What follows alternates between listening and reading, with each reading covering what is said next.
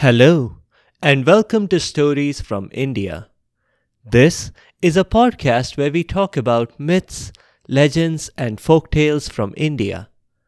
I am your host, Narad Muni, and am a mythological character myself. I have the gift of eternal life and knowledge of the past, the present, and the future. By profession, I'm a traveling musician and a storyteller. So, the way I'm doing my job is by podcast. In this episode, we are going to do a folk tale from Bihar. The story features a prince who has perfected the art of stealing. Along with stealing jewelry and horses, he can also steal the heart of a princess. The story begins in a kingdom many centuries ago.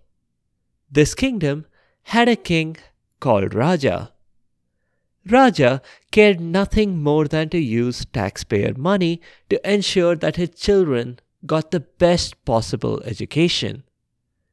And because what I'm describing was a patriarchal society, when I said that he wanted his children to be well educated, I meant that he wanted his sons to be well educated. In Raja's mind, it was a foregone conclusion that his sons were going to take over his kingdom's administration one day. But as I was saying, this king cared nothing more than ensuring that his children got a world class education. So he sent them to the best university possible. Given the century they were in, that best possible university was neither Oxford nor Cambridge nor Harvard. It was Nalanda. To ensure that his sons got the most attention from his teachers, or rather than attention, the highest grades, Raja donated heavily to the university. Yeah, indeed. This worked in the past just as it seems to work in some universities today. And today, Raja was in a particularly good mood. His sons were coming home after graduation. There wasn't much in the way of a ceremony for graduates back in the day. In fact, communication being what it was, the king wasn't even sure if they had graduated or if they had failed. Not that he thought they would fail, considering all the money he had donated to the university. Raja received his children privately in his room. It was better this way. What if he questioned them in court and it turned out that they had majored in dishwashing or mopping floors. That wouldn't do.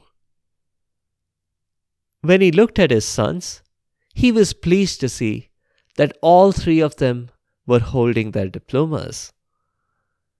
If they had all graduated, then he could move on to the very important step of giving them their first jobs. He asked his eldest son, Gyani, what he had learned.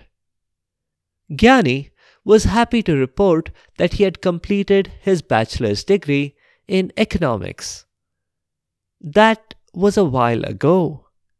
He could have returned home right away after getting his diploma, but he decided to accompany his brothers.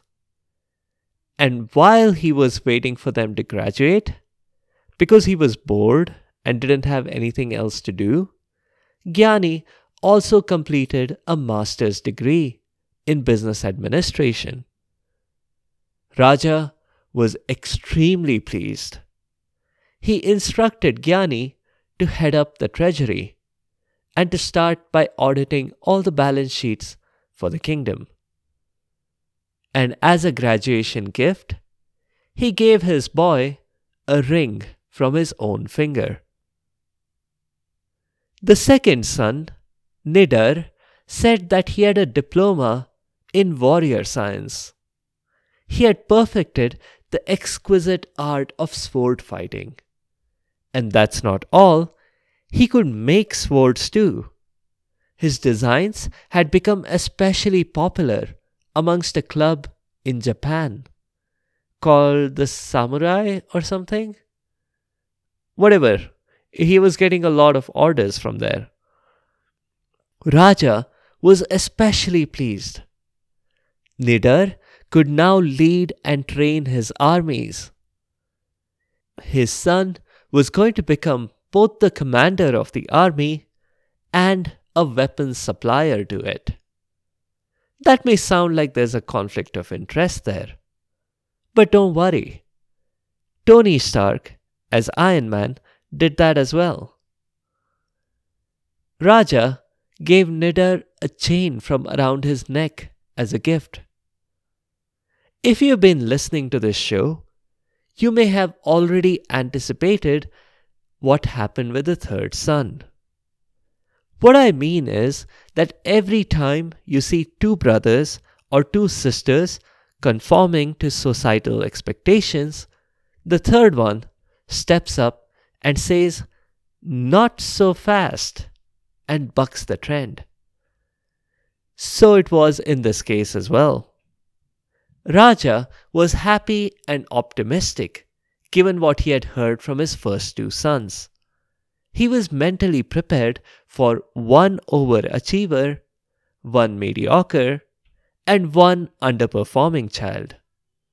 And now that both Gyani and Nidar had shown that they were overachievers, he would gladly forgive his third son, even if he had become an artist. The third son, whose name was Kalakar, thought that this was a happy coincidence. Because guess what? He had indeed become an artist. Raja did his best to hide the sudden pang of disappointment that he felt.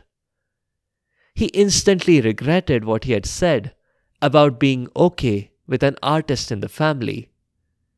But it was too late now. He had already spoken the words. He couldn't go back on that. Oh, that's nice, Raja mumbled. What exactly was Kalakar an artist of? Stealing, the lad replied. Raja confessed that he wasn't current on the goings on in the art world. What sort of art was stealing? Was it a visual art, like painting or drawing? Or a performing art, involving music or dance or acting? Or was it just a political term, like accusing your opponents of stealing an election? Kalakar explained that it was definitely a performing art. It was also a science to some degree, he said. You see, you have got to find an object before the owner has lost it. It's subtle, takes a lot of hard work and practice. And as a real test of your skills, the board of examiners require you to steal your diploma if you want to graduate. He went on to explain that he had been too smart for them. And he got a gold medal too. And, as personal souvenirs, a paperweight from the dean's office. All these pens, glasses, and wallets from his professors. Raja didn't know how to react. He asked his boy if he was a kleptomaniac. But Kalakar clarified that a kleptomaniac has no choice. They steal because they can't help it. But Kalakar had a choice, and he was very deliberate in his decision to steal, which only embarrassed Raja further. The king remembered Kalakar as a young boy who seemed to lack interest in everything and now it seemed that Kalakar had discovered a passion. Did it have to be stealing? How would he explain his son's behavior to his guests at the next royal ball if the kings and queens present kept complaining about losing their necklaces, chariot keys, rings, and such? Raja would have to think of a strategy.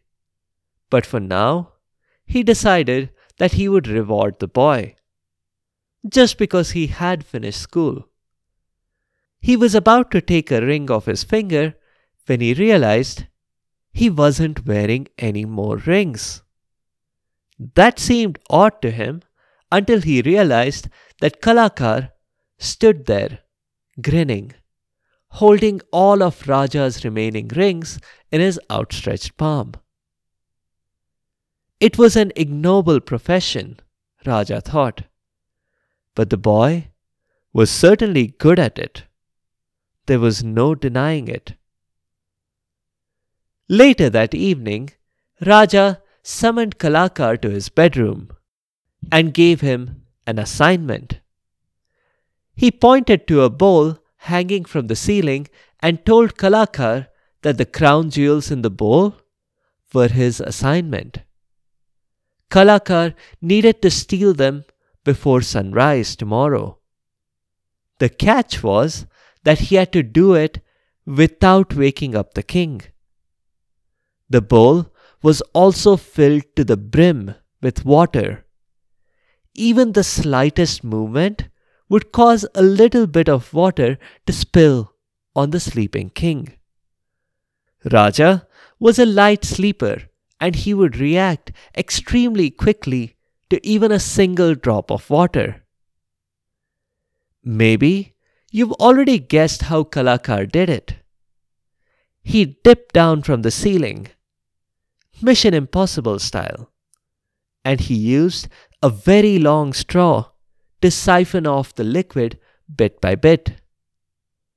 It took a long while, but well before dawn, Kalakar had purloined not just the bowl full of crown jewels, but also a few handkerchiefs, the king's wallet, an umbrella, the king's favorite pair of skis, and even the king's pet parrot, with the cage included. Raja was impressed, but he was still trying to find a way to neutralize this liability. And then, finally, he got it. He had a job for Kalakar after all. It was to steal a special horse from the neighboring kingdom. What made the horse special was that it was white all over except the ears, which were completely black. Raja already had a black horse with white ears. He also had a horse with one black and one white ear. But no horse exactly like the one owned by Padosi, the king of the neighboring kingdom. At the last royal ball, Padosi had pointed it out enough times to Raja. So Kalakar would have to go steal it.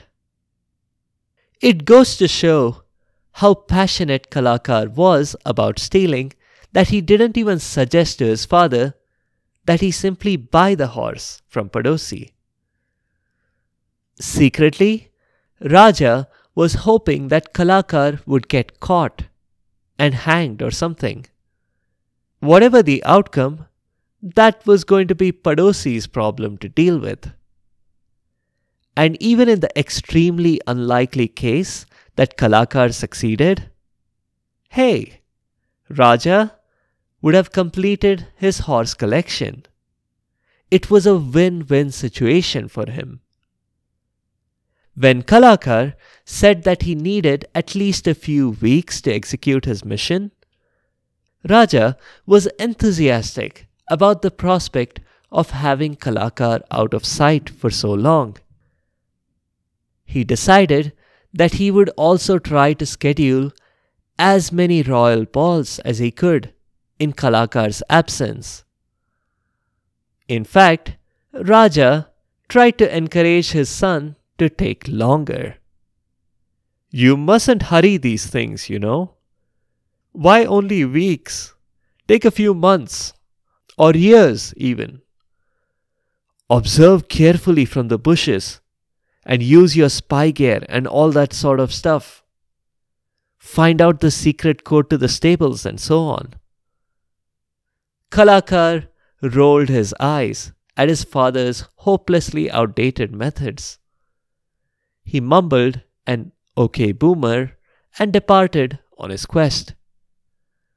Kalakar had one additional skill that his father was unaware of. The boy was an expert at taking care of horses. Guess what a happy coincidence this turned out to be.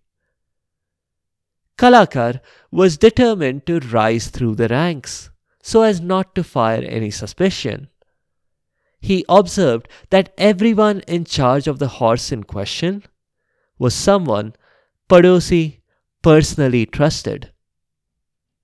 So Kalakar couldn't just show up at the stables and ask if he would have a job taking care of Padosi's prized possession, the horse that was white all over but with black ears. The prince instead applied to be third assistant stable boy, understudying to the second assistant stable boy for some other horses in the king's cavalry. That seems far removed from the horse that he wanted to steal, but it was a sensible path, and ultimately it proved quick. I won't bore you with the politics of the stables, but let's just say that some convenient events kept happening over the next few weeks and months that soon saw the third assistant stable boy promoted to head stable boy, and then stable undersecretary, and then stable manager. For example, some lost items were recovered from the previous head assistant stable boy's locker, and the boy was promptly fired. In another instance, the previous stable manager's recently departed relative was found to have an extra pot of gold, which was to be passed on to this previous stable manager, meaning he didn't have to work anymore. The vacancies created were immediately scooped up by Kalakar. And finally, one of Padosi's long serving stable officers suddenly found the winning lottery ticket in his pocket, even though he didn't remember actually buying it.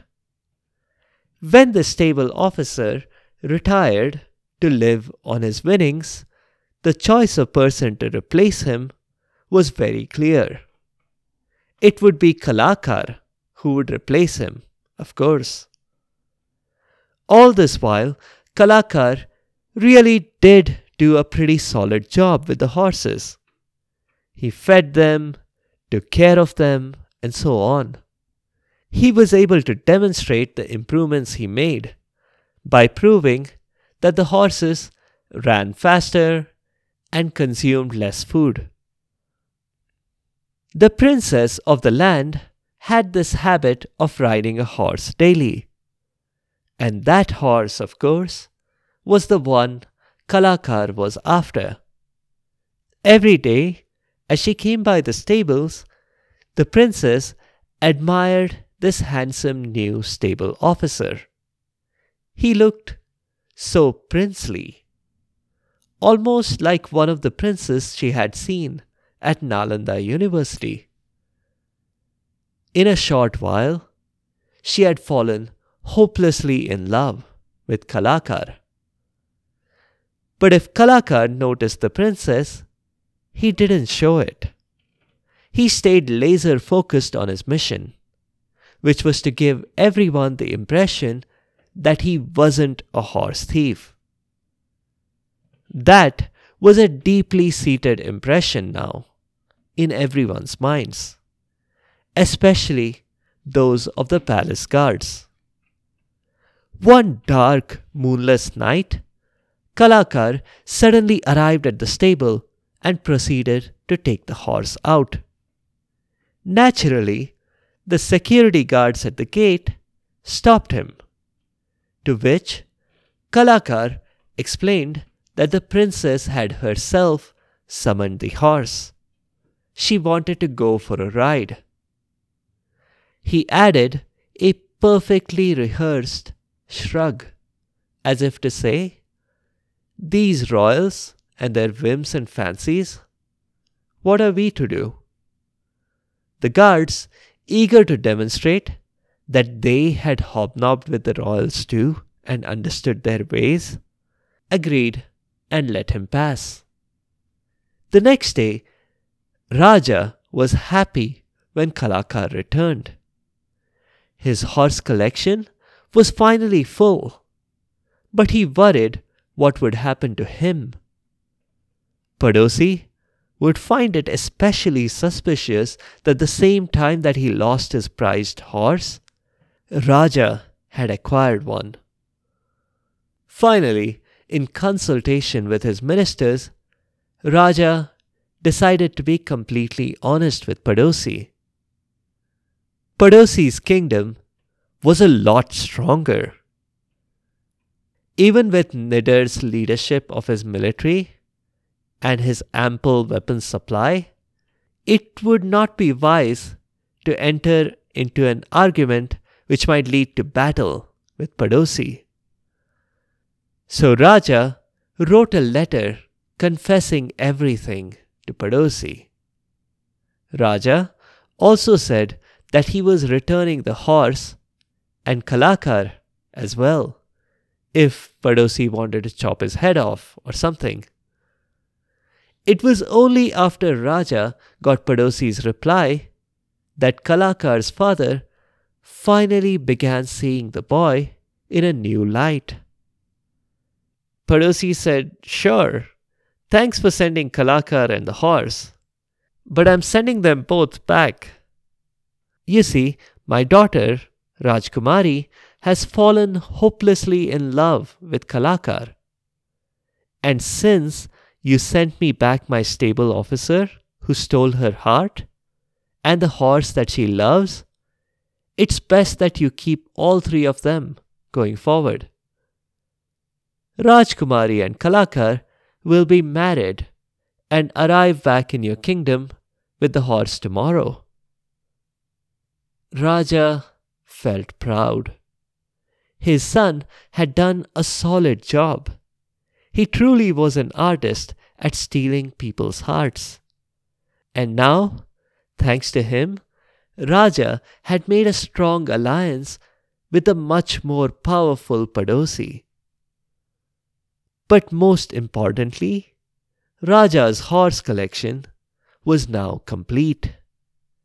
The king did an internal debate about what he should start collecting next. Maybe NFTs of images of himself as a superhero, perhaps? That's all for this time. A few notes. As is traditional on the show, the names of the characters reflect the roles they play.